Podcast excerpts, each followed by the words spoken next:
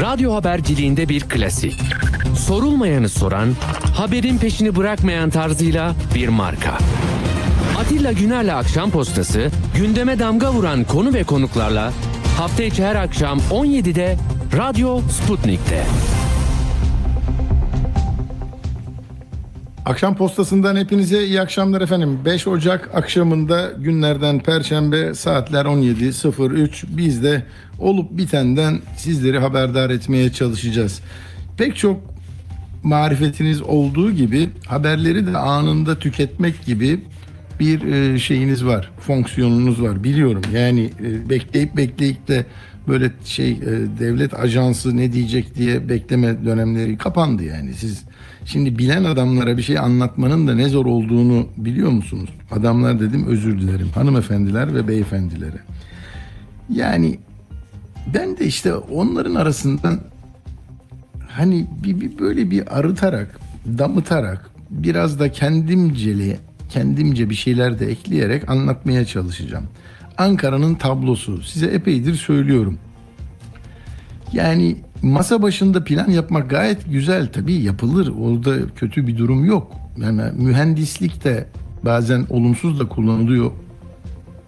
Mühendislik de yapman gerekir. Bazen hayat da mühendisliği e, kaldırır yani.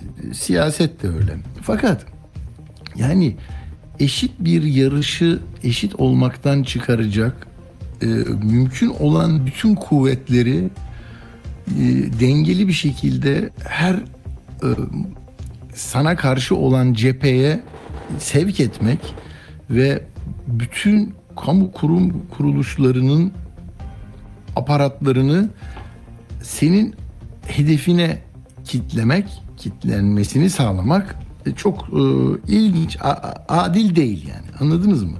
Şöyle hukuk cephesinde bir şey yapıyorsunuz. Ne var? Yani HSK'sı, Anayasa Mahkemesi, Danıştay'ı, Yargıtay'ı koskoca değil mi? Bin yıllık devlet derken oturmuş, kalıcı, hukukun temel prensiplerini bilen, hukukun üstünlüğü diyen, önce insan, önce yurttaş diyen, hani devleti vatandaşından koruyacak değil de, hani çok partili, demokratik ve insanların tercihlerinin en iyi şekilde yansıtılacağı bir parlamentoyla da kimsenin sözünü kesmeden fikir özgürlüğüne de saygı duyarak ahenkli bir toplum olmak. Belki de e, yani yüzyıllardır kafa patlatanların da söyledikleri bu.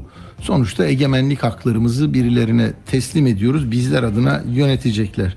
De mesele şu şimdi tabii yani böyle tek parti dönemini andıran tek bir e, lider kontrolündeki muazzam bir ülke kaynakları, insan kaynağı her türlü tecrübesi var.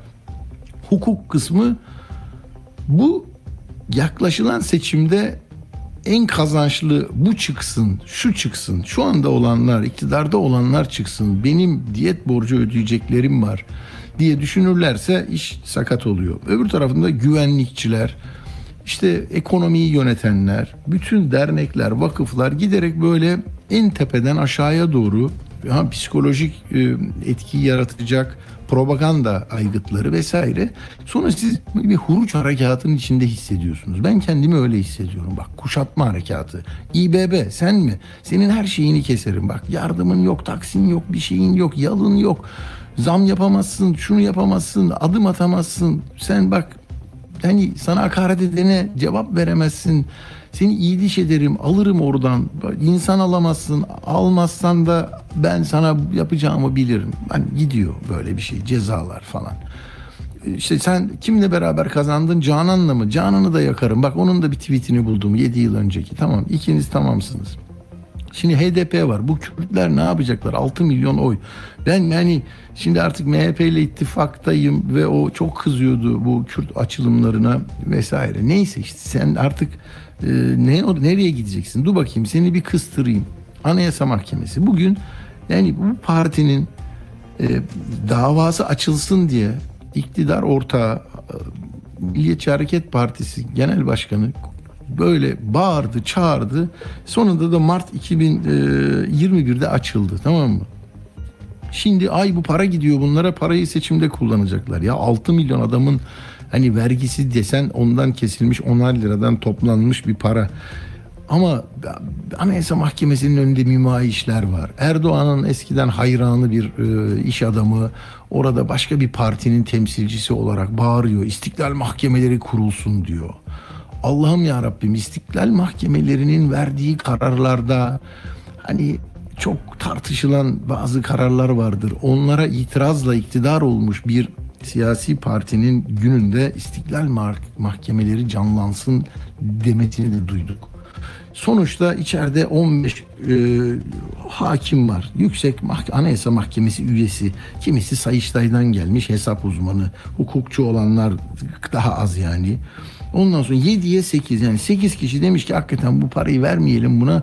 Çünkü savcı diyor ki ya bu şeye gidiyor terör örgütüne gidiyor. Yani bak onu bile hani nasıl gidiyor bakacağız 11 sayfalık bir şey varmış ben görmedim ama inanılır gibi değil arkadaşlar. Yani e, neyse sonuçta 179 milyon bu e, o civarda bir 179 milyonu 7'ye karşı 8 oyla bir tutalım. Bir ay içinde gel cevabını ver ona göre bakacağız senin durumuna diyorsun.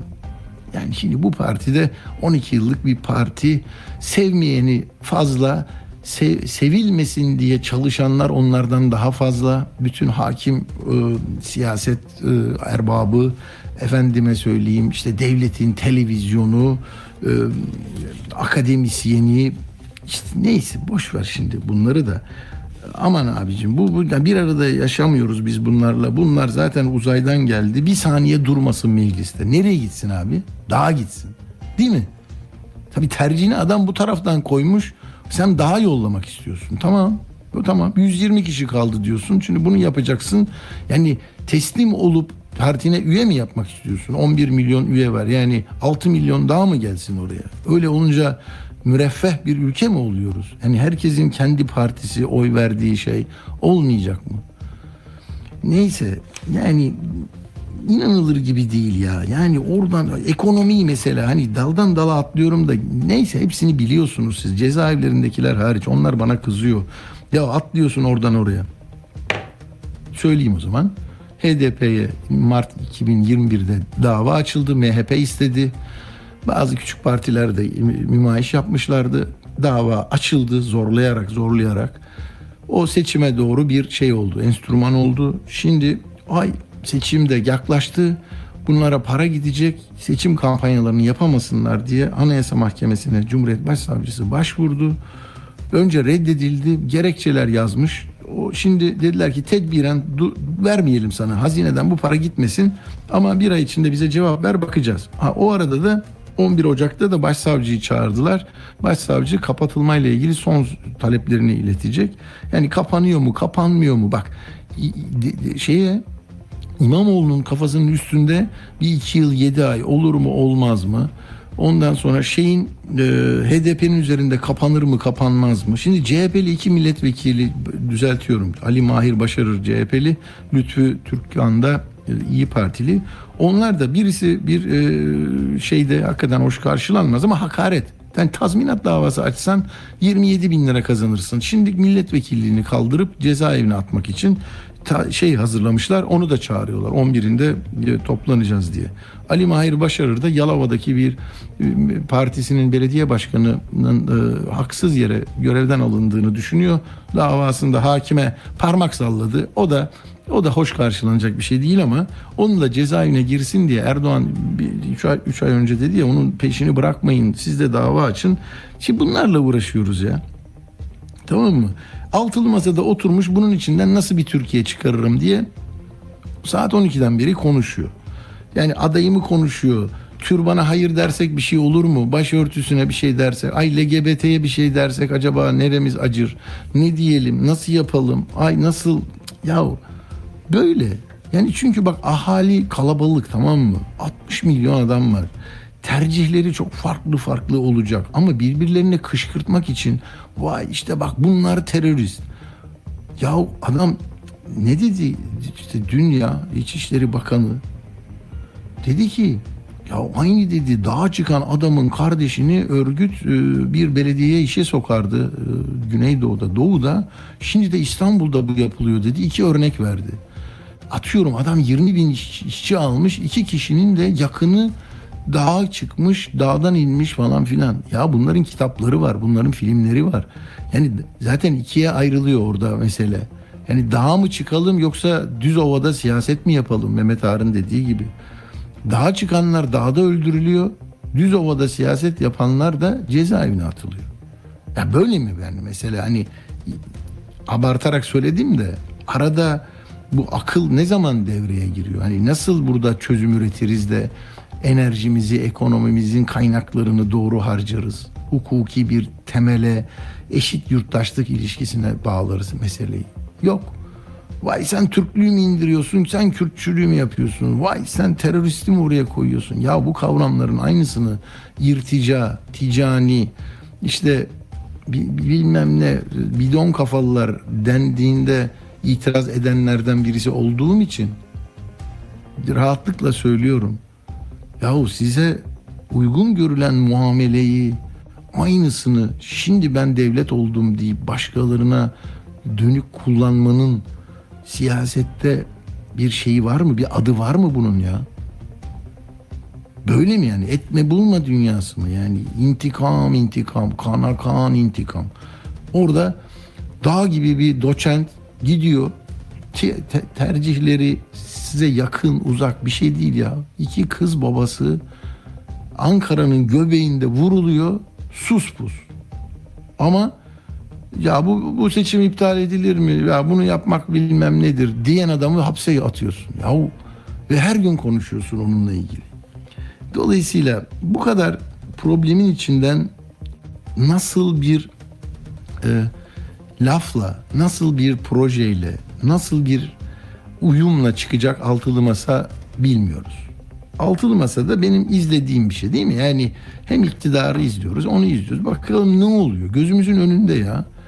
Yani TOKİ'den evler vereceğim. Yok bak senin paran fazla 80 bin lira kazanıyorsun epeydir de aptalsın çünkü ev alamadın. Ben sana bir de ev vereyim.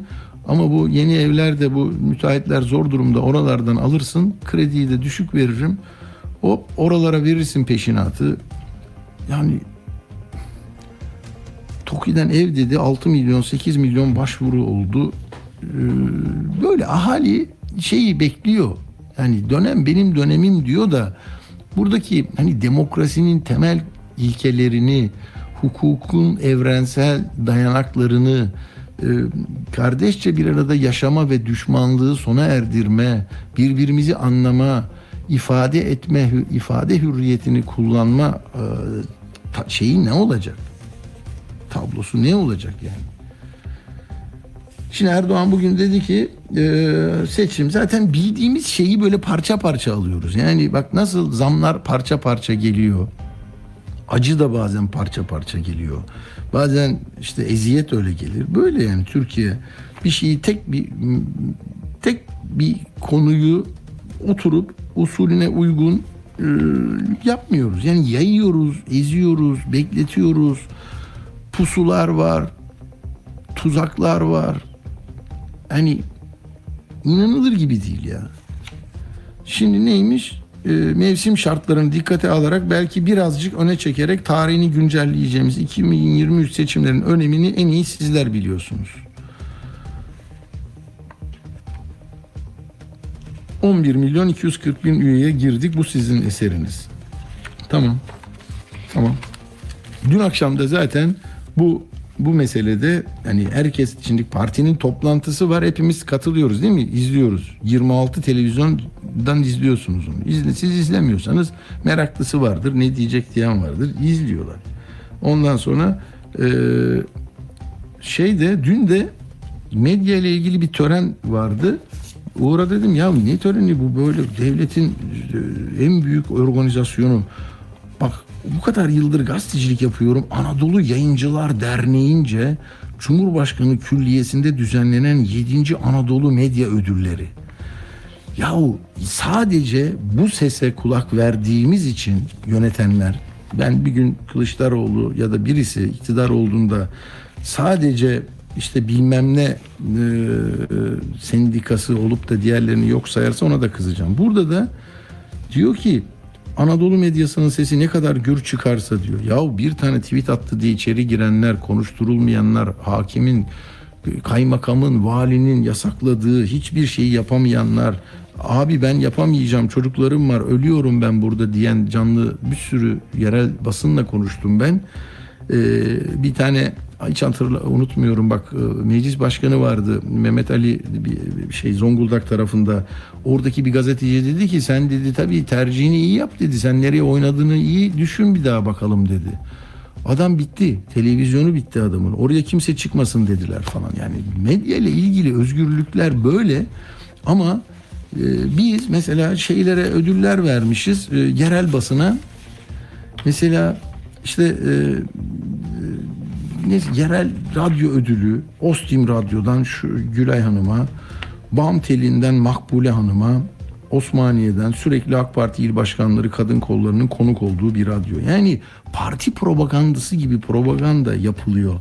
Ee, görünümü veriyor anladınız mı? Böyle yani orada törenler, devlet bilmem ne diyor ki siz bizim sesimizsiniz. Eskiden bize muhtar diye olamazsın demişlerdi. Ya o merkez medyaydı. Sen de yani öyle e, oldu. Ama hala bitmedi. Çıkıyor o gazeteci ödülleri dağıtan hiç duymadım adını. Diyor ki 2023 hedefleri doğrultusunda ve bu yönde adım atmaya devam ediyoruz. Bize göre en önemli projemiz Anadolu insanına özgüven. Biz tarafız. Ezandan, cumhuriyetten, bayraktan yana tarafız. Biz tarafsız gazeteciyiz diyerek ülkenin dinine bayrağına hakaret edenlerden değiliz. İnşallah gelecek yıl yine burada başkanlığınızda bu töreni yapmayı arzu ediyoruz. Yani parti il kolları falan, il gençlik kolları, medya kolları falan olabilir. Böyle mi? Böyle mi olsun yani? İşte böyle olsun gitsin. Şimdi arkadaşlar birkaç şeyi konuşacağız. Gazeteci İrfan Aktan bağlanacak birazdan. Seçim artık biliyorsunuz yani yaklaştı, yaklaştı, kaldı 100 110 129 gün falan oldu yani. 129 gün. Bunlar sayılı sayılı geçecek. 14 Mayıs diye düşünülüyor. E, çünkü Mart'ın 20'sinde Ramazan başlıyor. 21 Nisan'da da e, Ramazan Bayramı. E, şimdi Kurban Bayramı 28 Haziran'da. E, yani sonuçta erken seçime evet denmeyecek ne olacak? Meclisin fesli var. E, feshederse üçüncü kez aday olabilecek mi? Ayıkla pirincin taşını. Adamda anayasa yok. Her şey şıkır şıkır işliyor. Ya da yılda dört hükümet geliyor gidiyor. Kimse acaba ne olacak demiyor. Kurallar belli, hikaye belli. Arkadan dolanma yok. E, planların hani askerleri yok. E, askerleri dediğim hani şey anlamda söyledim onu. Yani savaşçı dava adamları yok. Böyle gidiyor. Bakalım e, yani Erdoğan nasıl feshedecek, ne zaman edecek? 90 gün önce olması lazım diyorlar. E, yani 14 Şubat'ta meclis giderse 3 ay maaş yok, bir şey yok. Seçilemeyenler acaba ne olur? Türban referanduma gelir mi? Altılı masa ne yapar? Şimdi onlar da herhalde aday meselesi her şeyi konuşuyorlar. El mi yaman, bey mi yaman? Yani e, öngörülemeyen bir ülke olmak kadar zor bir şey yok. Ya yani ilaç da kullanıyor olabilirsiniz. Sıkıntıya da giriyorsunuzdur belki ama çünkü hani Belçika'da o kadar dil meselesi var. Ayrı ayrı milletler var. Bir şey var ama yani nasıl olacağı, seçimin ne zaman olacağı, kimin nasıl oy vereceği, YSK'nın, KSK'nın ne olduğu falan her şey belli. Bak 24 Ocak'ta 5 üyesi yenilenecek. Anayasa Mahkemesi'nde her şey yenilendi. Yargıtay vesaire. Dolayısıyla işimiz kolay değil. Ve arkadaşlar İrfan Bey'i bağlayabiliriz. E, tamam ben Mithat Sancar bandını verelim. E, bugün e, sabahleyin şeyde konuktu televizyonda. Onu bir dinleyelim. İrfan Aktan da geliyor gazeteci. Hazine yardımı daha yatmadı. İşte 10 Ocak'ta bekleniyor. 10 Ocak'ta yatacağı hesaplar bizim tarafımızdan kullanır mısın? Talep bu. Bunu Anayasa Mahkemesi'nden bundan önce iki kere istedi Yargıtay Cumhuriyet Başsavcısı. Bu yeni değil. İlk davayı açarken de istedi Anayasa Mahkemesi reddetti. İkinci iddianameyi verdiği 7 Haziran'da da aynı talepte bulundu. Anayasa Mahkemesi bunu da reddetti. Şimdi bu şartlarda baktığımızda Anayasa Mahkemesi'nin bu talebi kabul etmesi anayasayı kökten ihlal edecek. Evet o seçimde yani yani birden çok bilinmeyen ne birden çok ondan çok bilinmeyen var. Yani öngörülemeyen bir memlekette hukukun e, ilkelerin adil yarışı düzenleyen kuralların olmadığı bir memlekette baskın seçim de beklersin. Sabahın beşinde de evine de bir baskın da gelebilir. Yani e, ya da Cu- Çukurambar'da cuma namazından çıktığında da baskına uğrayabilirsin. Kimse onu konuşmaz. Yani e, hakikaten Türkiye Cumhuriyeti vatandaşı olmak az bir şey değil ya. Şimdi e, evet yani bir masa kurulmuştu. İtiraz edeni vardı. Heyecanlananı vardı. Denendi. Masa devrildi. Bir daha kuruldu. Bir şeyler. İşte Kürt e, meselesiyle ilgili çok önemli laflar edildi. Sonra zaten bu çözüldü dendi. Sonra oradaki yapı yani bunca yıldır ne partiler kapandı. Şimdi az önce burada e, notlarıma bakıyorum da. Yani kimisi iki yılda kapanmış, kimisi üç yılda. Devamlı e, bu meseleyi konuşuyoruz. Yani gazeteciler de yorgun, memleket yorgun. Şimdi o, bu meseleleri başından beri çok dikkatli izleyen gazeteci arkadaşımız İrfan Aktan hattımızda. E, merhaba İrfan Aktan, hoş geldiniz. Ee, hoş bulduk, iyi yayınlar. Çok teşekkürler. Ne diyorsunuz? Ee, yani AYM'nin önünde zaten bir dava vardı. Mart 2021'den beri ay para da oraya giderse çok kötü olur deniyor. Onu durduruyorlar. Yani bir bütünün böyle büyük fotoğrafın içinde ne oluyor? Yani HDP'li seçmen izlerken ne diyor? Ee, bu kararları e, 7'ye 8 alan anlayış neyi e, gözetiyor? Nasıl okuyorsunuz? Valla aslında sizin az önce söylediğiniz hani e, Türkiye vatandaşı olmak e, zor sözünü ben onun e, bir katmerli çok daha katmerli bir e, e, versiyonu e, Türkiye'de Kürt olmak zor. E, Doğru. on- onun Ben üzerine- zaten ikisini de kapsayıcı bir şekilde söylemiştim ama doğru, doğru. Yani Kürt olunca bir çok daha fazla, çok yoğunlaştırılmış ve açıkça devlet şiddetiyle, ayrımcılığıyla e, özdeşleşmiş bir e, vatandaşlık e, uygulaması aslında Kürtlerin yaşadığı.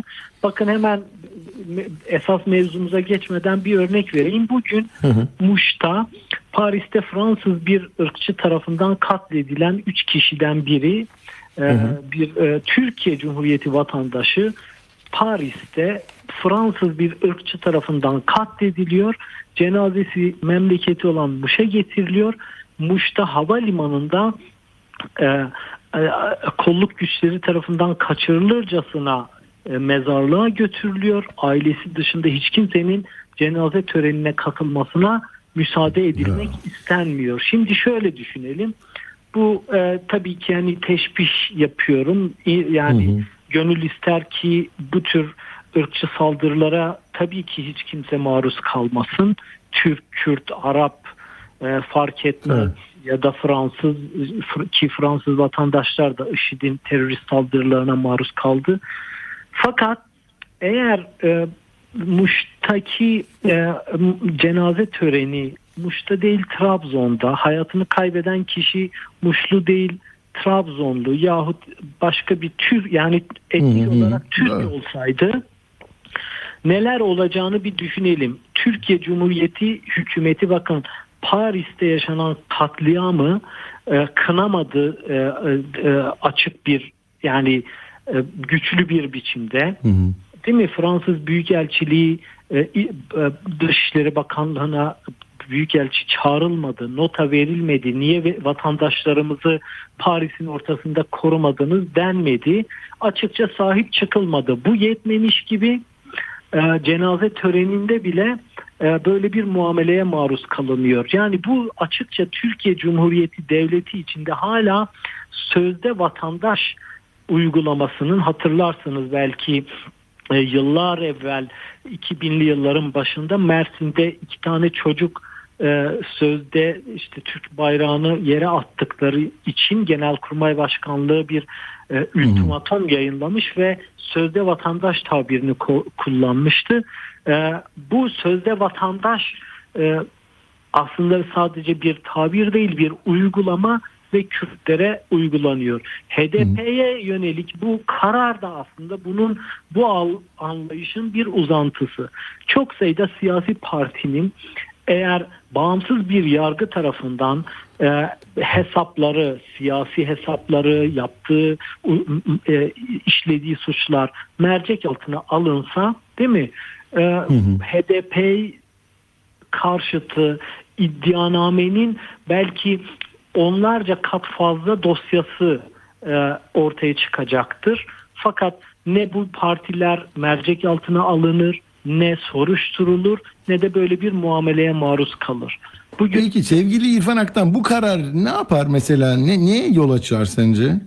Ee, şöyle birincisi tabii ki Kürtler açısından yani Kürtler şunu e, Kürt seçmen HDP'nin Kürt seçmeni e, şunu farkında bu sözde vatandaş uygulamasının nasıl tedavülde olduğunu idrak ederek bana kalırsa HDP'nin tabanı daha da birbirine kenetlenir bir. İkincisi HDP'nin ekonomik olarak önümüzdeki seçimde e, kampanya yapma kabiliyetini sekteye uğratma maksadı da taşıyor. Kapatmanın da önünü açmaya e, e, çalışıyor bu karar. Fakat ekonomik olarak ben eğer hani HDP e, çok akıllıca bir hamle yaparsa kendi yurttaşlarını işte partiye bağış yapma vesaire üzerinden motive ederek yeni bir yani bunu bir sıçramaya da Yapmıştı değil mi? 2015'te öyle bir şey olmuştu galiba. Ee, açıkçası o tam hatırlamıyorum ama sonuçta bu karar bu karar e, HDP'yi ister istemez ekonomik olarak zora sokacak. Biliyorsunuz yani e, e, yılın başında Ocak ayında hesaplara para yatırılıyor. E, şimdi tam onun hemen öncesinde bu karar alınıyor. tabii. Ve büyük bir hızla da seçimlere gidiyoruz. Bugün Cumhurbaşkanı Erdoğan öne alınabileceğini de söyledi. Yani bu tabii ki hukuki bir karar değil. Sezgin Tanrıkulu az önce gördüm Twitter'da açıklama yapmış. Normalde tıpkı kapatma davasında olduğu gibi e, hesaplara bloke konmasında da e, oy çokluğu e, yani nitelikli bir e, çoğunluk gerekiyor. Hani şu an 8'de 7 ama 10 Hı hı. e, 10 üyenin evet demesi gerekirken e, çünkü Hmm. siyasi partiyi kapatma konusunda da nitelikli çoğunluk aranıyor. Nitelikli çoğunluk aran e, a- aranacaksa bunda da aranmalı. Dolayısıyla zaten hukuken de sıkıntılı bir karar ama bu elbette siyasi bir karar. Bunu herkes biliyor. MHP'nin talebiydi. MHP işte e, Vatan Partisi vesaire iktidarın ortaklarının e, iktidar da bunun işine geleceğini düşünmüş e, görünüyor. Fakat bana kalırsa bu tabanda bir kenetlenmeye yol açabilir. Tabii eğer HDP'yi kapatmak seçim öncesinde önümüzdeki günlerde söz konusu olmazsa HDP bunun üzerinden seçim kampanyasını örgütleyebilir. Fakat e, önümüzdeki günlerde işte e, Yargıtay Başsavcılığı e, e, iddianamesini daha doğrusu e, e, gerekli adımı atacak. Anayasa Mahkemesi'nin önüne gidecek. Anayasa Mahkemesi HDP eş başkanlarını sözlü savunmaya çağıracak ve sonra da e, karar için bir takvim belirlenecek. Bu Ama bu arada asıl siyaseten ne olacak? Ben biraz oraya e, yoğunlaşmak istiyorum. Mesela hani Ayhan Bilgen parti kuruyor. Yok işte şu oldu, bu oldu. Böyle yaparsak mesela bu başörtüsü e, ve aile teklifi geldiğinde erken seçime evet mi der? Yani anayasayı e, metni nasıl götürdü HDP yetkililerine? Yine böyle bir müzakere hattı olup da e, yani bir şey olabilir mi? Bir karşılıklı alışverişe konu olabilir mi bu bu tür davalar?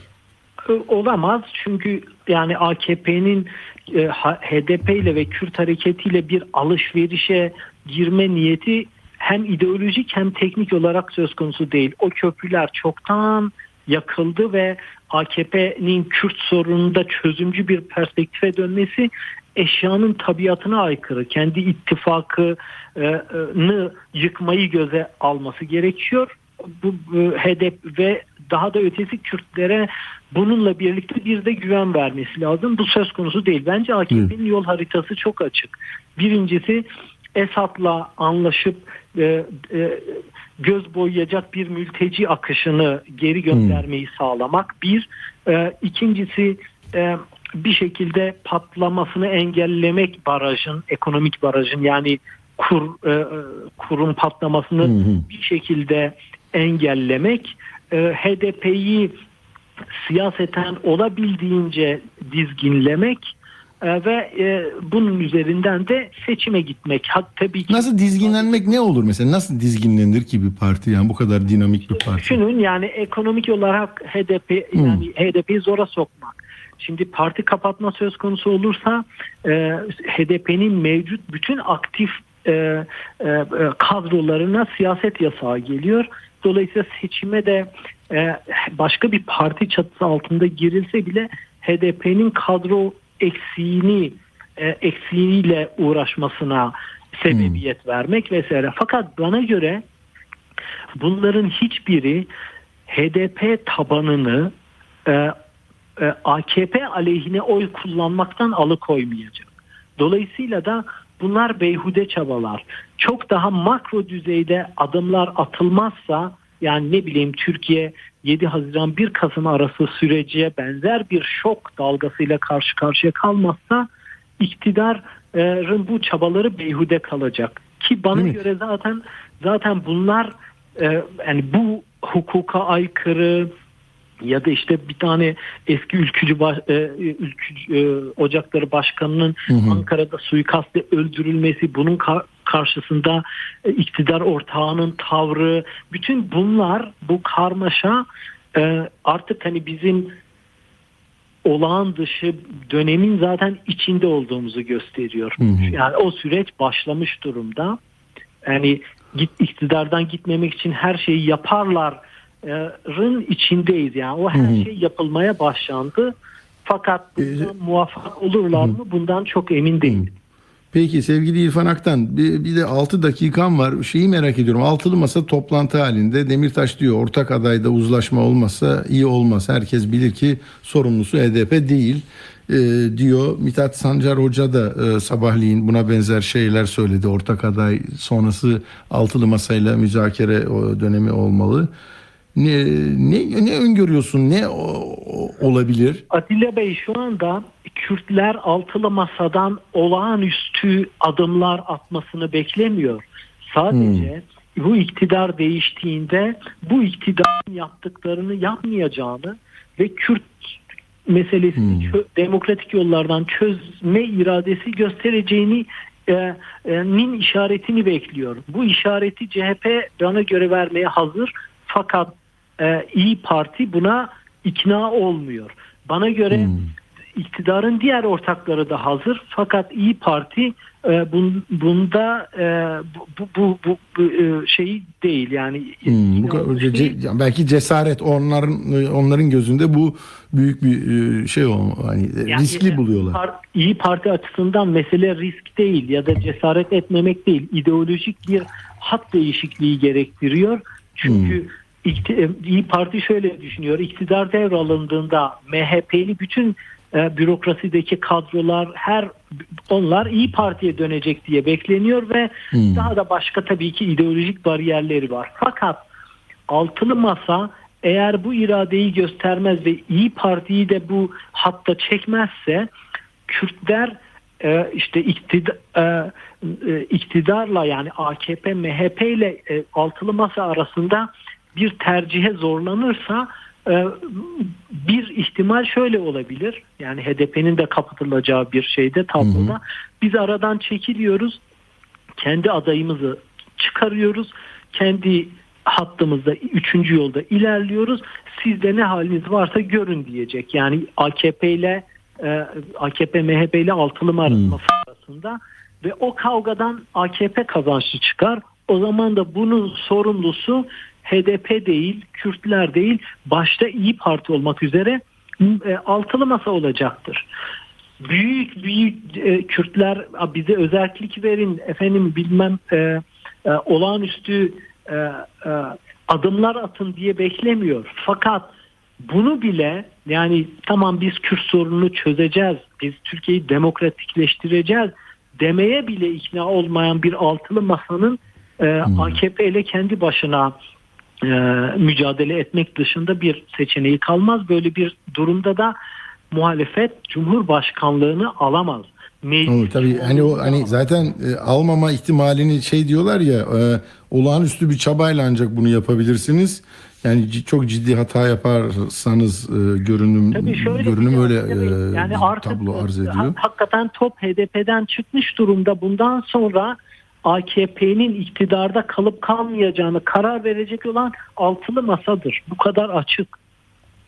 Peki orada e, ya şeyi merak edenler oluyor. Deva Partisi'nin e, bu ifadeleri, söylemleri yani Kürt seçmen üzerinde bir etki yaratıyor mu? E, oradaki pozisyon almayı Bundan- nasıl değerlendiriyorsun? Bundan bir ay kadar önce e, Ali Babacan'la bir, bir grup gazeteci kahvaltı yaptık. Orada Hmm. Babacan'ın e, açıklamaları bir Kürt gazeteci olarak bana çok eksik geldi. Ama öyle anlıyorum ki bana çok eksik gelen Türkiye'deki Evet. milliyetçi, ulusalcı kesime de çok fazla geliyor. Şimdi Hmm. İşte altılı masanın bir işi de bu, bir görevi de bu. Böylesi bir e, beklentiler arasındaki devasa makası olabildiğince asgari müşterekte e, toplamak. Yani milliyetçi, anti-Kürt ya da ulusalcı kesimlerle Kürtler arasında ki bu kutuplaşmayı azaltacak bir hamle. Eğer sadece Babacan, sadece e, Akşener, sadece Kılıçdaroğlu tekil bu tür adımlar e, sadece o, o tekil e, partilerin yıpranmasına ya da e, belli kesimlerde sempati toplamasına yol açar. Ama altılı masanın bir ortak iradesi ortaya çıkarsa bu tarafları yani kutuplaşmış milliyetçi e, ya da Kürt e, kutuplarını e, asgari müşterekte bir araya getirmeye, birbirine yaklaştırmaya yarayabilir. O açıdan altılı masa güven vermek zorunda. Hem yani her iki veya her tarafa güven vermek zorunda. Bu güveni de işte evet biz masada oturduk, karar verdik. Şu şu şu şu şöyle bir yol haritası düşünüyoruz. Hala kendi aralarında yeteri kadar müttefikleşmemiş bir altılı masanın farklı kutuplara ayrılmış toplumsal kesimlere güven verme ihtimali iktidarın e, milliyetçi söylemle güven verme o e, ihtimalinden daha düşük. İktidar e, bu açıdan işte medya kabiliyeti var. Devleti avucunun içi gibi biliyor ve kullanıyor. E, manipüle etme kabiliyeti daha fazla. O yüzden de hakikaten her şey altılı masada olup bitecek gibi görünüyor bana göre. Anladım. Son olarak bu Emek ve Özgürlük İttifakı var. HDP onun da içinde. Yani EMEP var, Evet. TİP var. Orada e, yani orada nasıl bir gelecek vizyonu planlanıyor? Oradaki e, şeyden haberdar mısınız? Kulislerden. Ben e, tabii ki görüşüyorum hem e, ittifakın işte aktif üyeleri ve partilerin yöneticileriyle de fakat açıkçası onlara da söylediğim gibi bu ittifak beklenen beklendiği kadar bir rüzgar estirmemiş bu estirmedi bugüne kadar.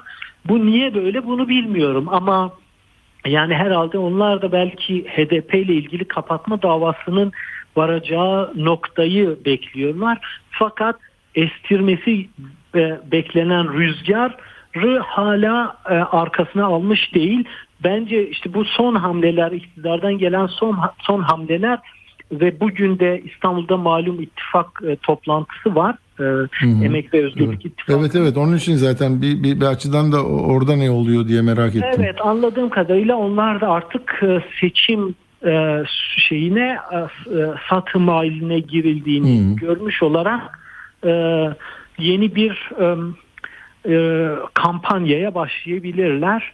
Ama şu ana kadar evet o, o rüzgar esmedi. Bundan sonra Esmedi. esmesi kaçınılmaz gibi görünüyor. Onların Görünüyor. da başka şansı yok bence. Peki. Ben de son diye diye bir bir şey daha notumda gördüm. Bu ba- başörtüsü önlemi hatta sordum galiba. Bu başörtüsü ile ilgili teklif geldiğinde hani e, inançlı e, Kürt seçmen için e, bir şey olur mu? So- Sorun olur mu reddetmesi HDP'nin yani AK Hayır, Parti ile hareket etmesi? Orada ne nasıl konuşuluyor? Bence tam tersine e, hani açıkçası HDP'nin nasıl bir tavır alacağını bilmiyorum ama bence HDP iktidardan gelen yani düşünün e, iktidar şu ana kadar HDP'den gitmiş tek bir teklifi bile kabul etmemişken olumlu yani bakın işte cinayetler oluyor bir sürü olay oluyor HDP araştırma önergesi sunuyor bunlar reddediliyor. Tabii. Peki HDP HDP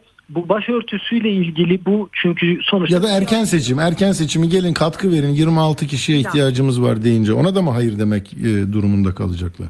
bana kalırsa HDP AKP'den gelen e, e, en hayırlı e, adıma bile evet e, dediğinde seçmeninden takdir toplamayacak. Buna başörtüsü dahil. Yani HDP başörtüsü konusundaki e, değişikliğe destek vermezse bile mütedeyyin tabanından tepki almaz. Çünkü mütedeyyin taban Anlatabilir onu yani değil mi? Gerekçesini Evet. anlatabilir. evet çünkü yani herkes her şeyi biliyor. Doğru. Ee, Peki. Yani HDP Son son sözlerini alayım sevgili İrfan Şunu Aktan. söyleyeyim. Bu çok atfediliyor. Sanki HDP'nin tabanında AKP'nin tab- e, Hmm. e, etrafındaki cemaatler gibi tarikat ve cemaatler var da Ha geçişkenmiş gibi yani böyle geçişler oluyormuş gibi. öyle öyle bir tarikat ve cemaat yok HDP'nin tabanında. Mütedeyyin kesimler var ama örgütlenmiş zaten örgütlenmiş bir e, mütedeyyin e, İslamcı e, HDP tabanı olsa ki olanlar vardı e, derhal derbest ediliyorlar. Kaç tane im- imam tutuklandı, kaç tane işte dini kanaat önderi yargılandı vesaire. Dolayısıyla Doğru. öyle bir gizemli bir alan yok yani HDP tabanında. Doğru. Ee, tek, te- te- tek tek mütedeyyin seçmenleri var. Onları da bence ikna edebilir. Niçin bu adımı desteklemediği konusunda. Aklıma hemen şey geldi siz de biliyorsunuzdur Yusuf Ekinci'nin öyle e, şeyiydi galiba e, sekülerleşmesi diye bir çalışma yapmıştı. Orada medrese eğitimi görmüş bir imam baba her seçimde diyor babam HDP'ye oy verirdi diyor. Ne olursa olsun hiç ondan e, şaşmadı. E, Kendisi de daha sonra e, dönüşümünü değişimini anlatıyor ama babasına öyle bir e, sizin dediğinize yakın e, bir şey. Peki Çünkü çok Atilla Bey, e, Kürt tabanı, HDP tabanındaki İslamcı kesimler e, bu meseleyi dine de e, dine de içselleştirerek yorumlayabiliyorlar. Yani bu zulmün e, e, e, aslında İslam karşıtı, İslam tarafından da baş kaldırılması gereken bir zulüm olduğunu bu, bu, bu çerçeveye oturtarak yorumluyorlar. A- AKP tabanı gibi güncel çıkarlarla bu- bu tür manipülasyonlara ram olan bir kitle yok e, anladım. HDP tabanında. Peki. Çok teşekkür ediyorum Ee, İrfan Aktan gazeteci Ben arkadaşımız. teşekkür Teşekkür, ederim. ediyorum size. Sağ olun. Hoşçakalın, sağ olun. İyi akşamlar. Evet. e, şimdi bir küçük ara verelim. Ondan sonra devam edeceğiz. Radyo haberciliğinde bir klasik. Sorulmayanı soran, haberin peşini bırakmayan tarzıyla bir marka. Atilla Güner'le Akşam Postası, gündeme damga vuran konu ve konuklarla hafta içi her akşam 17'de Radyo Sputnik'te.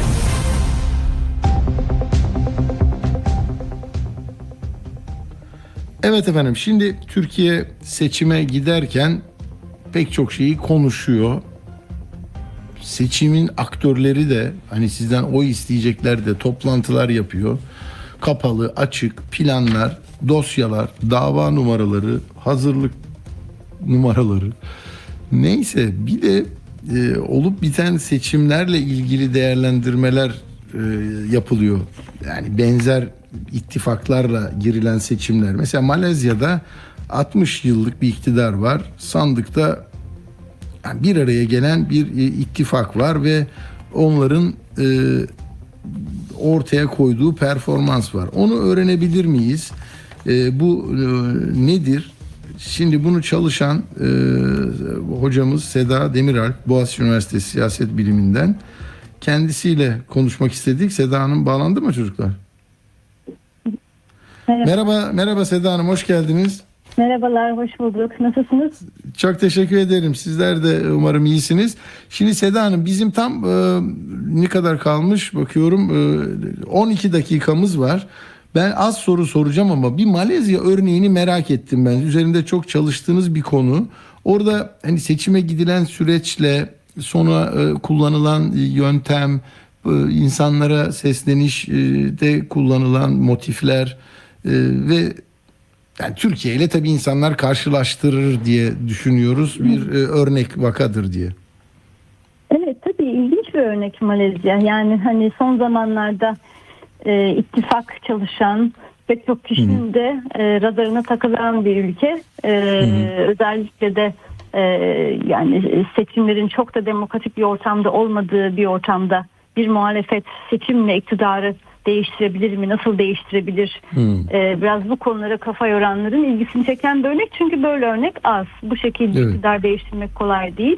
Hele de 60 yıl sonra Ya. e, bu başarıldığında tabii dikkat çekiyor. Ve yani onlar da tabii bir kere de yapmıyor bunu. E, iki kere deneme sonunda e, üçüncü denemede başarıyorlar. Yani onlarda da bir öğrenme eğrisinden bahsedebiliriz. E, yani birkaç şey var aslında hani bir başarı formu. Mesela nasıl bir araya geliyorlar? Oradaki e, oradaki terkip nasıl oluyor? E, Hani bizde de hep deniyor ya eleştirenler ya bunlar bir ben- ben- benzemezler. Nasıl oluyor bu? Orada da öyle mi mesela? Var var tabii yani e, Hmm, farklı e, görüşler. sosyalist, e, yani hani e, sol sağ spektrumu gibi bakacak olursak orada hani e, spektrumun en solunda DAP var mesela, sosyalist bir parti sağ tarafta e, oldukça e, muhafazakar İslami muhafazakar ama e, bayağı ılımlı değil e, radikale yakın muhafazakar bir parti var PAS diye ve bu ikisi ee, yani her iki ittifak denemesinde de varlar ittifakta aslında. Bu büyük başarı tabii bunların bir araya gelebilmeleri. Bir de ortada daha e, ara bulucu, daha ılımlı e, bir parti ilkinde var. Ondan en son e, 2018'de bir, bir parti daha ekleniyor zaten. Ee, yani partiler bir araya gelmeyi beceriyorlar ama bu da yeterli bir şey değil. Biz bunu görüyoruz aslında örnekte. Ee, çünkü aşağı yukarı benzer bir kompozisyon. Partiler aynı. Ee, ama daha önce başarısız oluyorlar ve ondan sonra bir şeyleri farklı yaparak e, en Ha bir ders çıkıyor oradan değil mi? Yani bir- bir- belki. Nasıl?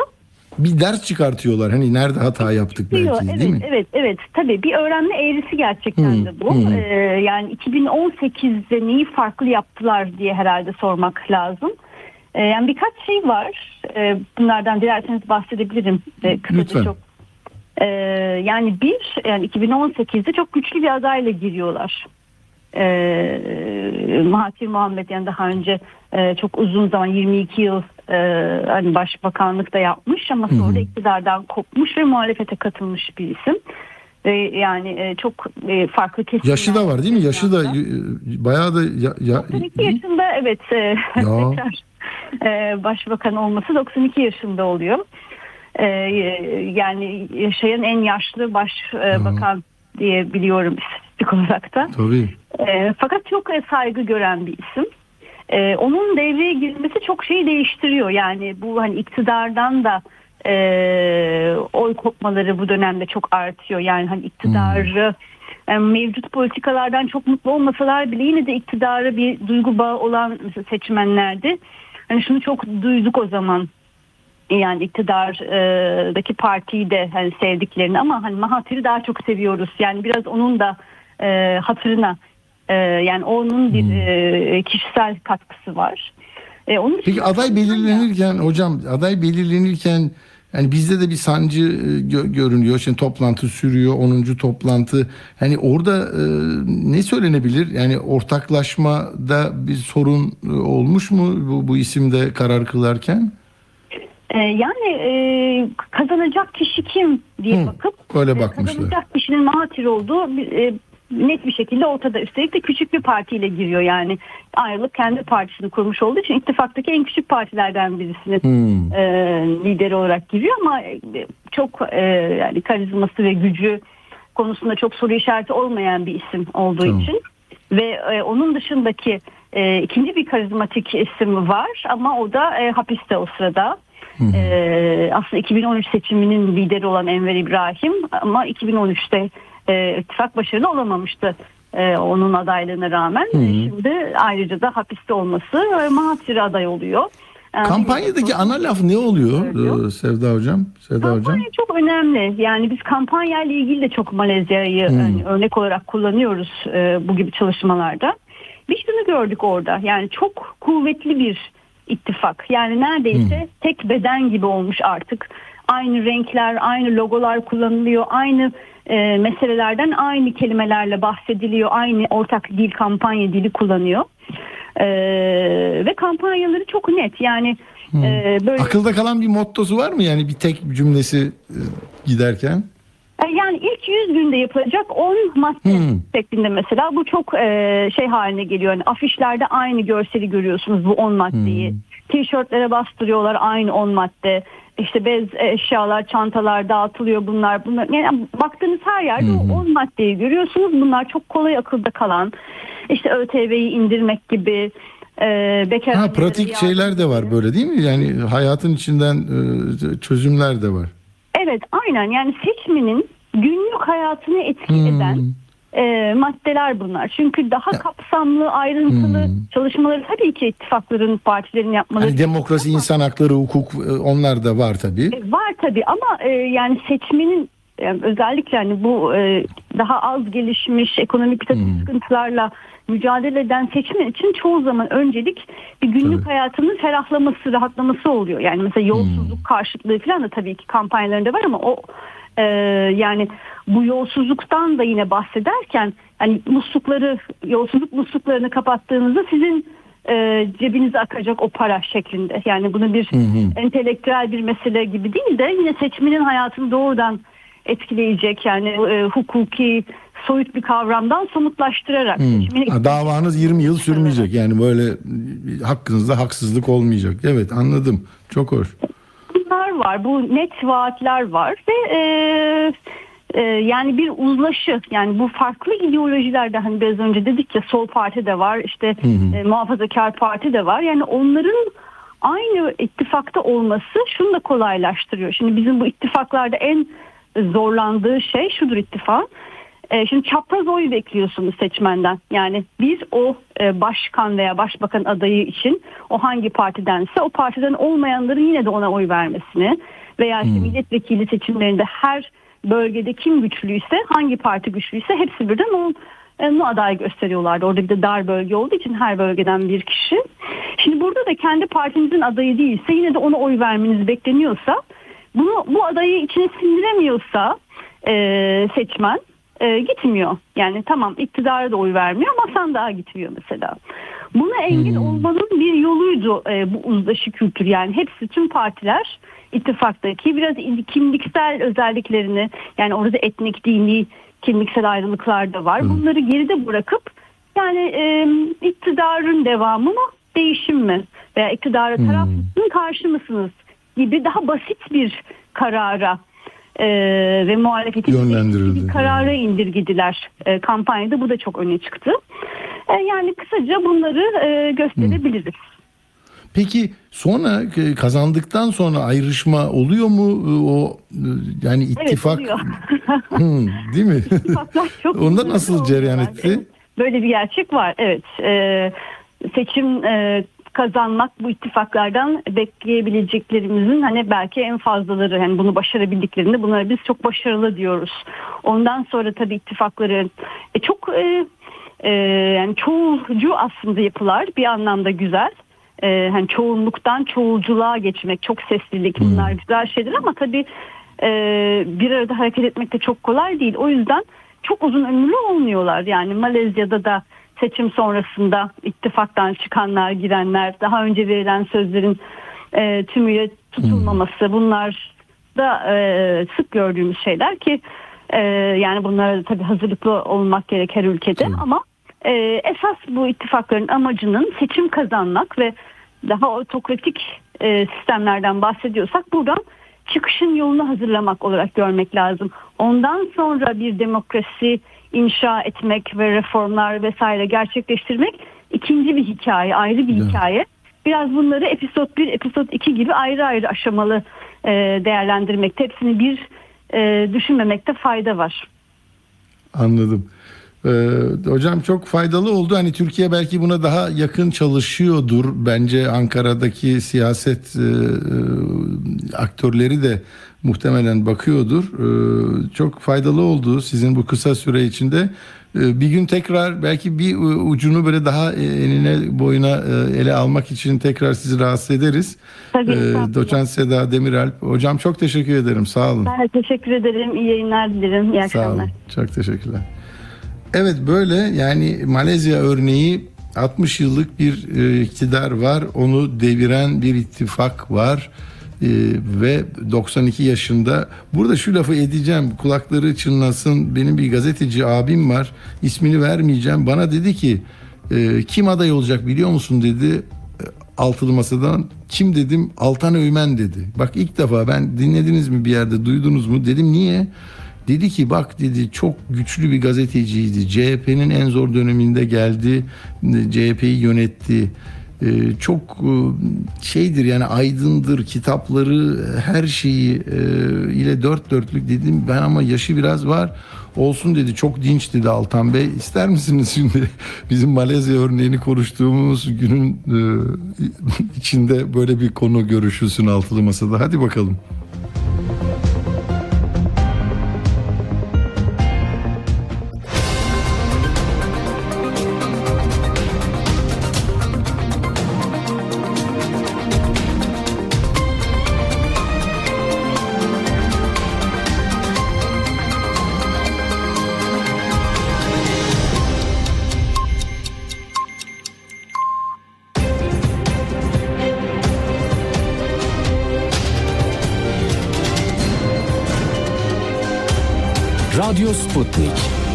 Anlatılmayanları anlatıyoruz.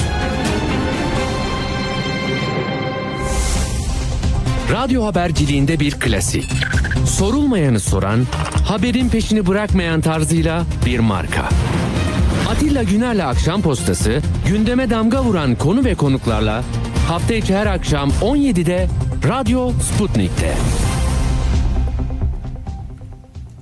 Evet devam ediyoruz. Şimdi Sinan Ateş cinayeti nerelere uzanacak? Nasıl bir sonuçla karşılaşacağız? Hakikaten merak ediyoruz. Çünkü ülkücü camia merak etmiyor, iktidar kanadı merak etmiyor. O böyle kapalı bir şekilde devam ediyor. Şimdi 3 kişi tutuklanmıştı. Arkadan bir 3 şüpheli daha gönderildi adliyeye. Onlar da tutuklandı. Ee, motosikletli e, o tetikçi kayıp e, milletvekilinin lojmanında bulunanın kim olduğunu biliyorsunuz. Neyse. E, şimdi yani orada kapalı bir devre bir şeyler devam ediyor. Dört kişi daha gönderilmiş e, adliyeye sevk edilmiş. Bakacağız ama şimdi orada Kürşat Yılmaz da e, çıktı dedi ya e, siz bu ülkücü katili ülkücü olamaz. Mersin'de Sinan Ateş'e yakın olan eski Mersin Ülke Ocakları Başkanı'nı dövmeye geliyorlar. O silahını çekiyor. Oradan da e, vefat ediyor bir ülkücü genç. Onun intikamı deniyor. Zaten bir mesele bahane olsun diye yapıldı deniyor. İşte bu e, Cemal Engin Yurt eski MHP'li şimdi Demokrat Parti'de Kürşat Yılmaz'ın bu e, şeyine laflarına çok sert çıktı. Bir dinleyelim onu. Sinan Hoca Ülke Ocakları Genel Başkanlığı yaparken, Sinan Hoca ülkücülük yaparken sen hapishanede niye yatıyordun Kürşat Yılmaz? Ne suç işledin de yatıyordun hapishanede? Sen bir ülkücü ölmüş, iki tane kız çocuğu babası ölmüş. Buna Fatiha dilemen gerekirken Kürşat Yılmaz. Ne yapacaksın? Bizi mi öldüreceksin Kürşat Yılmaz? Ne yapacaksın? Tehdit mi ediyorsun milleti sen? Allah sana can vermedi mi? Azrail seni engelliyor mu ki kurşunu sana gelecek kurşunu? Yeter artık. Bu kadar milleti korkutmaya, bu kadar sindirmeye çalışmasınlar. Haddini bilsinler. Çeteyse çeteliğini yapsınlar. Mafyaysa mafyacılığını yapsınlar. Bıraksınlar siyaseti yapan insanlar siyaset yapsınlar. İşleri güçleri tehdit. Genel başkanları tehdit ederler. Milletvekillerini tehdit ederler. Önüne geleni tehdit ederler. Ne yapacaksın? Öldürecek misin? Öldürmezsen ne habersin? Vurmazsan ne habersin? Sinan Ateş ürkücü değil demek. Kürşat Yılmaz'a mı kaldı? Yani durum böyle. Gerçekten e, bu sessizliğin içinde bir çığlık gibi Engin Yurt kendisi de tehdit alan bir isim anlatmıştı. E, takip ediyoruz. Bunu bırakmamak lazım. Anlamak lazım yani. E, bir de bir şeyi size iletmek istiyordum. Onu da verelim e, Uğur'dan önce. Neydi? E, şu Erdoğan bugün yine işte genişletilmiş il başkanları toplantısı var. Bütün Türkiye televizyonlardan izliyor. Siz de bir il yöneticisi gibi takip edebilirsiniz. Ee, şimdi orada e, yani Türkiye'de cari açığın hani 100 milyar dolar olduğunu bilen birisi dinlerken acaba nasıl not alıyor gazeteci olarak ertesi gün hani ödül alan o gazeteciler bunu nasıl yazıyor merak ettim. O bölümü dinletebilir miyim size? Elbette sancıların, sıkıntıların, belirsizliklerin üzerimize bir kara bulut gibi çöktüğü günler de oldu. Ama mücadeleyi hiç bırakmadık. Duruşumuzdan hiç taviz vermedik. Maruz kaldığımız tüm telkinlere ve hatta baskılara rağmen kendi özgün politikalarımızı hayata geçirmekte kararlı davrandık. Tercihimizi yatırım, istihdam, üretim, ihracat ve cari fazla yoluyla ülkemizi büyütme yönünde yapmış olmaktan çok çok memnunuz. Evet cari açık 100 milyar dolar ve bundan çok memnunuz cümlesini sonra o dün akşam ödül alan gazeteciler nasıl yapacak? Hani ihracatı söyleyip ithalatı söylememek de ayrı bir mesele. 2023 hedefleriyle ilgili AK Parti'nin karate'de gördüm bugün bir sayfası vardı 2023 hedefleri diye ona girmeye çalışmışlar yok diyor böyle bir sayfa bulunamadı diyor e, arama motoru. Sonra Uğur'dan rica ettim. Yani neydi o? Türkiye dünyanın en büyük ekonomisi yapacağız. 21.yiz. Enflasyon tek haneli olacak 64. İşsizlik %5'in altına inecek 10.2. Milli gelir 25 bin dolar olacak 9 bin dolar. Böyle gidiyor. Yani burada şunu demek lazım. Ee, hani verin yetkiyi kardeşinize görün bakalım ne oluyor dediğinizde e, ne olduğunu az çok e, mutfaktan, çarşı pazardan biliyoruz. E, bu arada da 6. masanın, altılı masanın 10. toplantısı e, devam ediyor hala. Bir biten bir durum görmedim ben.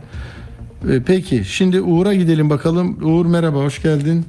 Merhaba, hoş bulduk. Bir tane son dakika gelişmesi var. Ben de onunla başlayayım. Erdoğan Hüdapar lideriyle AK Parti Genel Merkezi'nde görüşüyormuş. Yani Hüdapar e, biliyorsunuz e, Doğru Haber gazetesiyle de e, biraz muhalefet de yapan bir parti konumuna geldi. Çünkü ekonomik konularda onlar da çok şey yapıyorlardı ama bu İstanbul Sözleşmesi'nden çıkılmasına falan hep destek veriyorlardı. Yani hiçbir tarafı boş bırakmayalım onlar da bizim yanımızda olsun diyerek e, muhtemelen e, ittifaka katmaya e, çalışacak Bu- onlar da. Bu çok önemli çünkü HDP ile ilgili kararın alındığı gün ve Tabii, partinin kapatılma e, ihtimali e, belirince Kürt seçmenler ne yapacak? İşte Ayhan Bilgen lafını attılar. Bir de Hüdapar var. Yani bölgede en önemli Kürt e, hareketi eski Hizbullah'tan e, dönüşerek yasal bir parti haline almış e, şeyler bunlar. Daha önce de konuşmuşlardı. Evet. E, Biz de hatta yani bir Kürt seçmen üzerine e, nasıl bir plan var onu göreceğiz. Peki. Evet, evet. Şimdi e, onun dışında ne oluyor? Şimdi dün kaldığım yerden devam edeyim. Foreign Policy'nin e, 2023'te dünya yani dünyada seçim yılı olacak 2023 diye bir makalesi vardı. Orada Türkiye ile ilgili e, anlatmıştım. E, onun devamında bir enteresan iki senaryo dikkatimi çekti. Foreign Policy'nin iki senaryosu. E, birincisi Erdoğan başkanlığı kaybedip Cumhur İttifakı parlamentoda çoğunluğunu tutabilir e, diyor. E, bu Erdoğan için görevi olmayan ama mecliste çoğunluğu olan bir parti lideri haline getirir. Çok garip bir durum olur diyor. İkinci senaryoda Erdoğan başkanlığı kazanır, mecliste çoğunluğu kaybedebilir. Yani bunu tabii ilk senaryoya tercih eder e, diyor. Çünkü başkanlık e, büyük yetkilerle donatılmış bir kurum. Ama bu iki senaryoyu Türkiye çok tartışmıyor ama ilginç. ikisi de olası çünkü seçimlerde bıçak sırtı olması e, itibariyle. E, bu Foreign Policy'nin iki senaryosunu bir aktarayım dedim. Bir de e, orada tabii başka ülkelerdeki seçimlerden de bahsediyor ki bugün Yunanistan da erken seçim kararı aldı. Mitsotakis ilan edecek tarihi muhtemelen Temmuz ayında erken seçime gidecekler. Orada anketlerde önde olduğunu gördüm Mitsotakis ve e, bir baskın seçim yapıp ben de e, en azından bu önde olmanın avantajını kullanayım diye düşünüyor. E, ama orada da tabii e, bir koalisyon ihtimali yeniden belirmiş durumda deniyor. E, Arjantin seçimleri çok önemli çünkü biz Arjantin'i çok konuşuyoruz. Çünkü dünyada e, Türkiye ve Arjantin enflasyonda ilk iki ülke e, yani Zimbabwe'yi falan saymazsak e, Arjantin'de şu an enflasyon %90 ve sefalet endeksinde de Türkiye ile Arjantin birbiriyle yarışıyor gibi e, dünyada.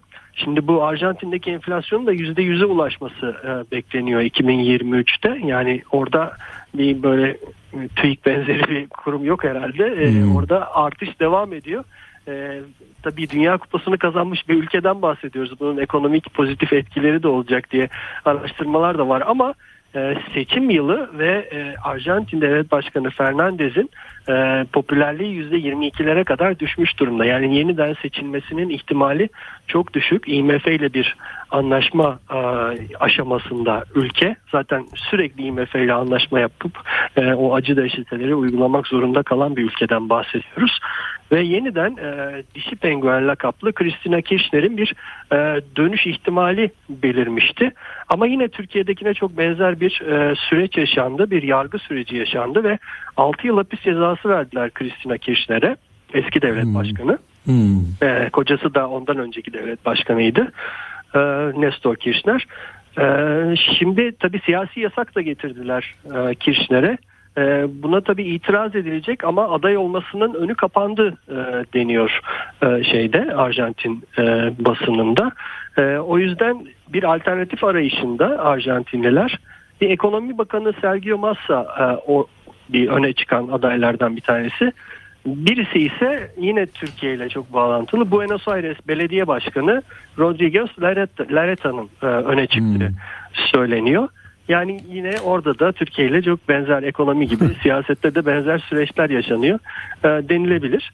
Bir başka e, önemli seçim de İspanya'da olacak. İspanya Temmuz ayında Avrupa Birliği'nin e, 6 aylık bu başkanlığını e, dönemsel başkanlığını alacak. Ama içeride büyük bir e, şey var, seçim karmaşası var. E, şu anda 2018'de iktidara gelen ve şimdiye kadar iki seçimden başarıyla çıkan merkez sol koalisyon var. Pedro Sanchez'in e, yönetimi. Fakat azınlık hükümeti e, şeklinde ilerliyorlar ve e, Katalon Partisi'nin, Katalan Partisi'nin desteğine e, muhtaçlar yasaları çıkartabilmek için. Şimdi bu Katalan Partisi de tabii ayrılıkçı bir parti ve e, Katalan Katalonya'nın bağımsızlığını isteyen bir parti. O yüzden sağ partilerin çok tepkisini çeken, sağ seçmenin de çok çok tepkisini çeken bir parti. Şimdi bu azınlık hükümetine destek vermek karşılığında e, Pedro Sanchez hükümeti e, ceza yasasında bir değişiklik yaptı ve ayrılıkçılığı büyük bir suç olmaktan çıkarttı. Bu tabii e, birçok kişi tarafından e, başbakanın işte vatana ihanetle suçlanmasına kadar gidecek e, bir e, suçlamayla karşı karşıya kalmasına sebep oldu. Seçimlerde de bunun e, bir ters etki yapabileceği konuşuluyor. O yüzden e, iki seçim zaferinden sonra üçüncü seçim zaferini e, sol e, koalisyonun kazanamayacağı ihtimali var. Mayıs 28'de orada şey var yerel seçimler var. Yerel seçimler çok önemli bir barometre olacak, e, gösterge olacak. Orada e, solun e, başarısı eğer realize olursa o zaman Aralık'taki genel seçimlerde de bir yeniden zafer kazanma ihtimalleri belirebilir. Ee, Bugün tabii önemli başlıklardan bir tanesi de Erdoğan'ın açıklamasıydı. Önce bakanlarım görüşecek sonra liderler olarak biz de görüşebiliriz dedi Suriye meselesinde. Yani Esad'la bir görüşme artık e, direkt Erdoğan tarafından da telaffuz edilmiş oldu. Şimdi Suriye basınında çıkan bir iddia var. E, çünkü Türkiye, Rusya, Suriye savunma bakanları Moskova'da toplanmıştı ve 6 maddelik bir uzlaşma çıktığı iddia ediliyor bu toplantıdan ve ondan sonra da zaten bu görüşme trafiğinin başladığı söyleniyor. Şimdi bu Suriye'nin şartları diye e, Suriye basınında yer alan iddia şu. Bir, e, Türkiye Suriye'den tamamen çekilecek. İki, Suriye'nin egemenliğine saygı duyulacak. Üç, Laskiye Halep M4 otoyolu açılacak. Dört, PKK, ABD ve İsrail'in ajanı olarak ilan edilecek. 5 PKK'nın Suriye ve Türkiye'nin en büyük düşmanı olarak ilan edilmesi e, kararlaştırılacak. Altıncı da Suriye ve Türkiye arasında komiteler kurulacak. Yani burada belli ki e, son saydığım 3 madde Türkiye'nin kabul edebileceği hatta istediği şartlar olabilir. Ee, ilk üç maddede Suriye'nin, Şam rejiminin istediği şartlar olabilir. Ee, yani tabii bunlar müzakere edilecektir muhtemelen. Ee, önce Dışişleri Bakanları nezdinde sonra da belki Esad'la Erdoğan arasında bir e, müzakere olabilir ama dediğim gibi e, liderler arasında bir görüşmenin yapılacağı artık e, kesin gibi. Ee, bir de Amerika'dan bir e, haber vereyim. Orada da 100 yıldır yaşanmamış bir şey yaşanıyor. Meclis başkanı seçilemiyor. Şimdi Amerika'da meclis başkanı, temsilciler meclisi başkanı çok çok önemli bir pozisyona sahip. Çünkü meclis başkanı seçilmeden milletvekilleri yemin edemiyorlar.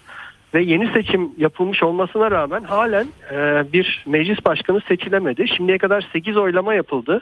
E, 6 oylama yapıldı pardon. Bugün e, bir oylama daha yapılacak.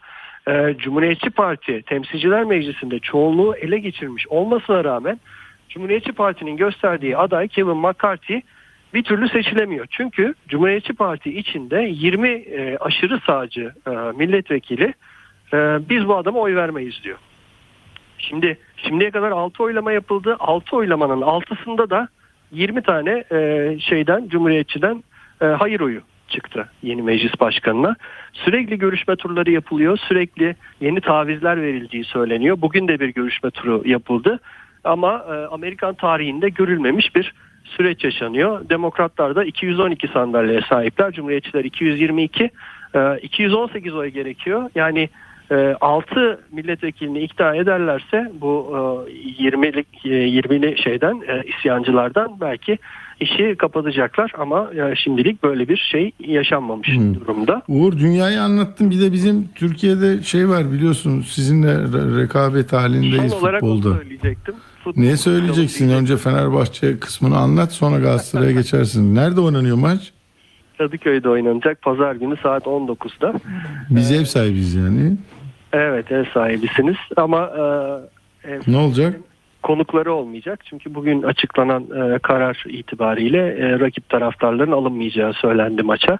Güvenlik Hmm. gerekçesiyle muhtemelen. Ne, neden öyle? Geçen sefer öyle miydi ki? Hayır, geçen sefer öyle değildi ama bu sefer böyle bir karar aldılar. Yani o son herhalde bir iki sezondur gene taraftar alınmaya başlanmıştı veya geçen sezon Öyleydi. başlanmıştı galiba ama e, şimdi yeniden böyle bir karar çıktı. Tabii e, futbolda şu aralar çok konuşulan bir hakem meselesi var. E, kulüpler ardı ardına açıklamalar yapıyorlar. Galatasaray yapıyor, Fenerbahçe yapıyor. Bazı hakemlerin görevlerine ömür boyu son verildiği falan açıklandı Galatasaray Sivas Spor maçından sonra. Sonra Fenerbahçe'nin oynadığı maçta e, hakeme çok e, ağır suçlamalar getirildi. Bunun üstüne Futbol Federasyonu VAR kayıtlarını ilk defa e, yayınladı ses kayıtlarını E, ve o, o onun üzerine çok büyük tartışmalar oldu. Bugün Hürriyet'e röportaj vermiş federasyon başkanı bir daha kayıt yayınlamayacağız. E, bu bir seferlik bir şeydi diye. E, ama e, hakemler üzerinde çok büyük tartışma var şu sıralar ve Galatasaray ile Fenerbahçe şu an ligin zirvesinde. Galatasaray birinci, Fenerbahçe ikinci. O yüzden bu maç çok büyük e, önem taşıyor ve maçın hakemi daha büyük önem taşımaya başladı. Üç aday olduğu söyleniyor. Halil Umut Meler, Abdülkadir Bitigen, Atilla Karaoğlan. E, Şimdi bunlardan en güçlüsünün herhalde Halil Umut, Meler olduğu söyleniyor. bugünkü Birisi ithal, ithal olur falan dedi. Öyle öyle bir şey konuşuldu mu? Ya İthal Türk, hakem mi? futbolunda çok konuşuldu bu ithal hakem Ha. meselesi ama e, olmadı. Yani başka ülkeler denediler bunu. Onlar da çok başarıya da ulaşamadılar. E, o yüzden e, Türk futbolunda çok zannetmiyorum böyle bir yola girişileceğini. Daha önce genç hakemler falan da denendi. Onlar da e, çok dikiş tutmadı. E, ama bu hakemin e, tartışması e, çok yoğun olacak. Tabii bütün gözlerde hakemin üzerinde olacak. Yani maçtan çok hakem konuşulursa herhalde e, onu söylemek yeridir. E, böyle bir derbiye doğru gidiyoruz. Anladım. Hadi bakalım ee, iyi bir maç olsun. Bari millet seçim İnşallah. atmosferinden biraz kurtulsun. Ama onun da tadı yok herhalde. Çok Evet. teşekkürler Uğur Koçbaş Ben sağ olasın. teşekkür ederim. Görüşmek üzere. Evet şimdi yine Nutuk'tan böyle bölümler okuyarak kapatıyoruz. Ee, şeyde e, 100. yılda sizlere e, bazı bölümlerini tabii yetiştiremeyeceğimiz için böyle çok teknik e, yani işte askeri düzenle ilgili bazı meseleleri e, çıkartarak bir süreklilik sağlamaya çalışıyorum. E, Bugünkü de bakın yani 19 Mayıs'ta 1919'da Samsun'a çıkıyor ama 9 gün sonra bütün memlekette mitingler e, düzenlenmesini istiyor. Milli gösteriler yapalım diyor. İşgal altındaki vatanı kurtarmak için ne kadar ileri görüşlü bir e, asker, siyaset adamı olduğunu daha o gün anlayabiliyoruz. Bu bölümde bence ana fikir bu.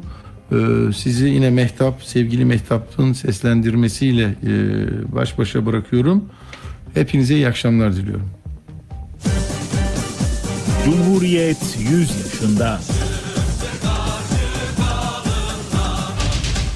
daha az zamanda daha büyük işler başaracağız. Bu işlerin en büyük temeli Türk kahramanlığı ve yüksek Türk kültürü olan Türkiye Cumhuriyeti'dir. Cumhuriyet 100 yaşında. Memleket içinde ve İstanbul'da milli varlığa düşman kuruluşlar. Kurulma yolundaki bu dernekler dışında memleket içinde daha başka bir takım dernek ve kuruluşlar da ortaya çıkmıştır. Bunlar arasında Diyarbakır, Bitlis, Elazığ illerinde İstanbul'dan idare edilen Kürt Teali Cemiyeti vardı. Bu derneğin amacı yabancı devletlerin himayesi altında bir Kürt devleti kurmaktı. Konya ve dolaylarında İstanbul'dan yönetilen Teali İslam Cemiyeti'nin kurulmasına çalışılıyordu. Memleketin hemen her tarafında İtilaf ve Hürriyet, Sulh ve Selamet cemiyetleri de vardı. İngiliz Muhipleri Cemiyeti. İstanbul'da çeşitli maksatlarla gizli ve açık olmak üzere kurulmuş, parti veya dernek adı altında bir takım kuruluşlar da vardı. İstanbul'da önemli sayılabilecek kuruluşlardan biri İngiliz Muhipleri Cemiyeti'ydi. Bu addan İngilizlere dost olanların kurduğu bir dernek anlaşılmasın. Bence bu derneği kuranlar kendi şahıslarını ve kendi çıkarlarını gözetenlerle kendi çıkarlarının korunma çaresini Lloyd George hükümeti aracılığıyla İngiliz himayesini sağlamakta arayanlardır. Bu zavallıların İngiliz devletinin Osmanlı devletini bir bütün olarak korumak ve himaye etmek isteğinde olup olamayacağını bir defa olsun dikkate alıp almadıkları üzerinde düşünülmeye değer. Bu derneğe girenlerin başında Osmanlı Padişahı ve Halife-i Ruhi Zemin unvanını taşıyan Vahdettin, damat Ferit Paşa, Dahiliye Nazırı olan Ali Kemal, Adil ve Mehmet Ali Beylerle Said Molla bulunuyordu. Dernekte Rahip Ru gibi İngiliz milletinden bazı macera heveslileri de vardı. Yapılan işlemlerden ve gösterilen faaliyetlerden anlaşıldığına göre derneğin başkanı Rahip Ru'ydu. Bu derneğin iki yönü ve iki ayrı niteliği vardı. Biri açık yönü ve usulüne uygun teşebbüslerle İngiliz himayesini sağlama amacına yönelmiş olan niteliğiydi. Öteki de gizli yönüydü. Asıl faaliyet bu gizli yöndeydi. Memleket içinde örgütlenerek isyan ve ihtilal çıkarmak, milli şuuru felce uğratmak, yabancı müdahalesini kolaylaştırmak gibi haince teşebbüsler derneğin bu gizli kolu tarafından idare edilmekteydi. Sayit Molla'nın derneğin açıktan yaptığı çalışmalarında olduğu gibi gizli çalışmalarında da ondan daha çok rol oynadığı görülecektir. Bu dernek hakkında söylediklerim sırası geldikçe yapacağım açıklamalar ve gereğinde göstereceğim belgelerle daha kolay anlaşılacaktır. Amerikan mandası isteyenler İstanbul'da erkekli kadınlı ileri gelen bir kısım kimseler de gerçek kurtuluşun Amerikan mandasını sağlamakta olduğu görüşündeydiler. Bu görüşte olanlar düşüncelerinde çok direndiler. En doğru yolun kendi görüşlerinin benimsenmesinde olduğunu ispata çok çalıştılar. Sırası gelince bu konuda da bazı açıklamalar yapacağım. Yarın kaldığımız yerden devam edeceğiz. Cumhuriyet 100 yaşında. Atilla Güner'le Akşam Postası sona erdi. Radyo haberciliğinde bir klasik. Sorulmayanı soran, haberin peşini bırakmayan tarzıyla bir marka. Atilla Güner'le Akşam Postası gündeme damga vuran konu ve konuklarla hafta içi her akşam 17'de Radyo Sputnik'te.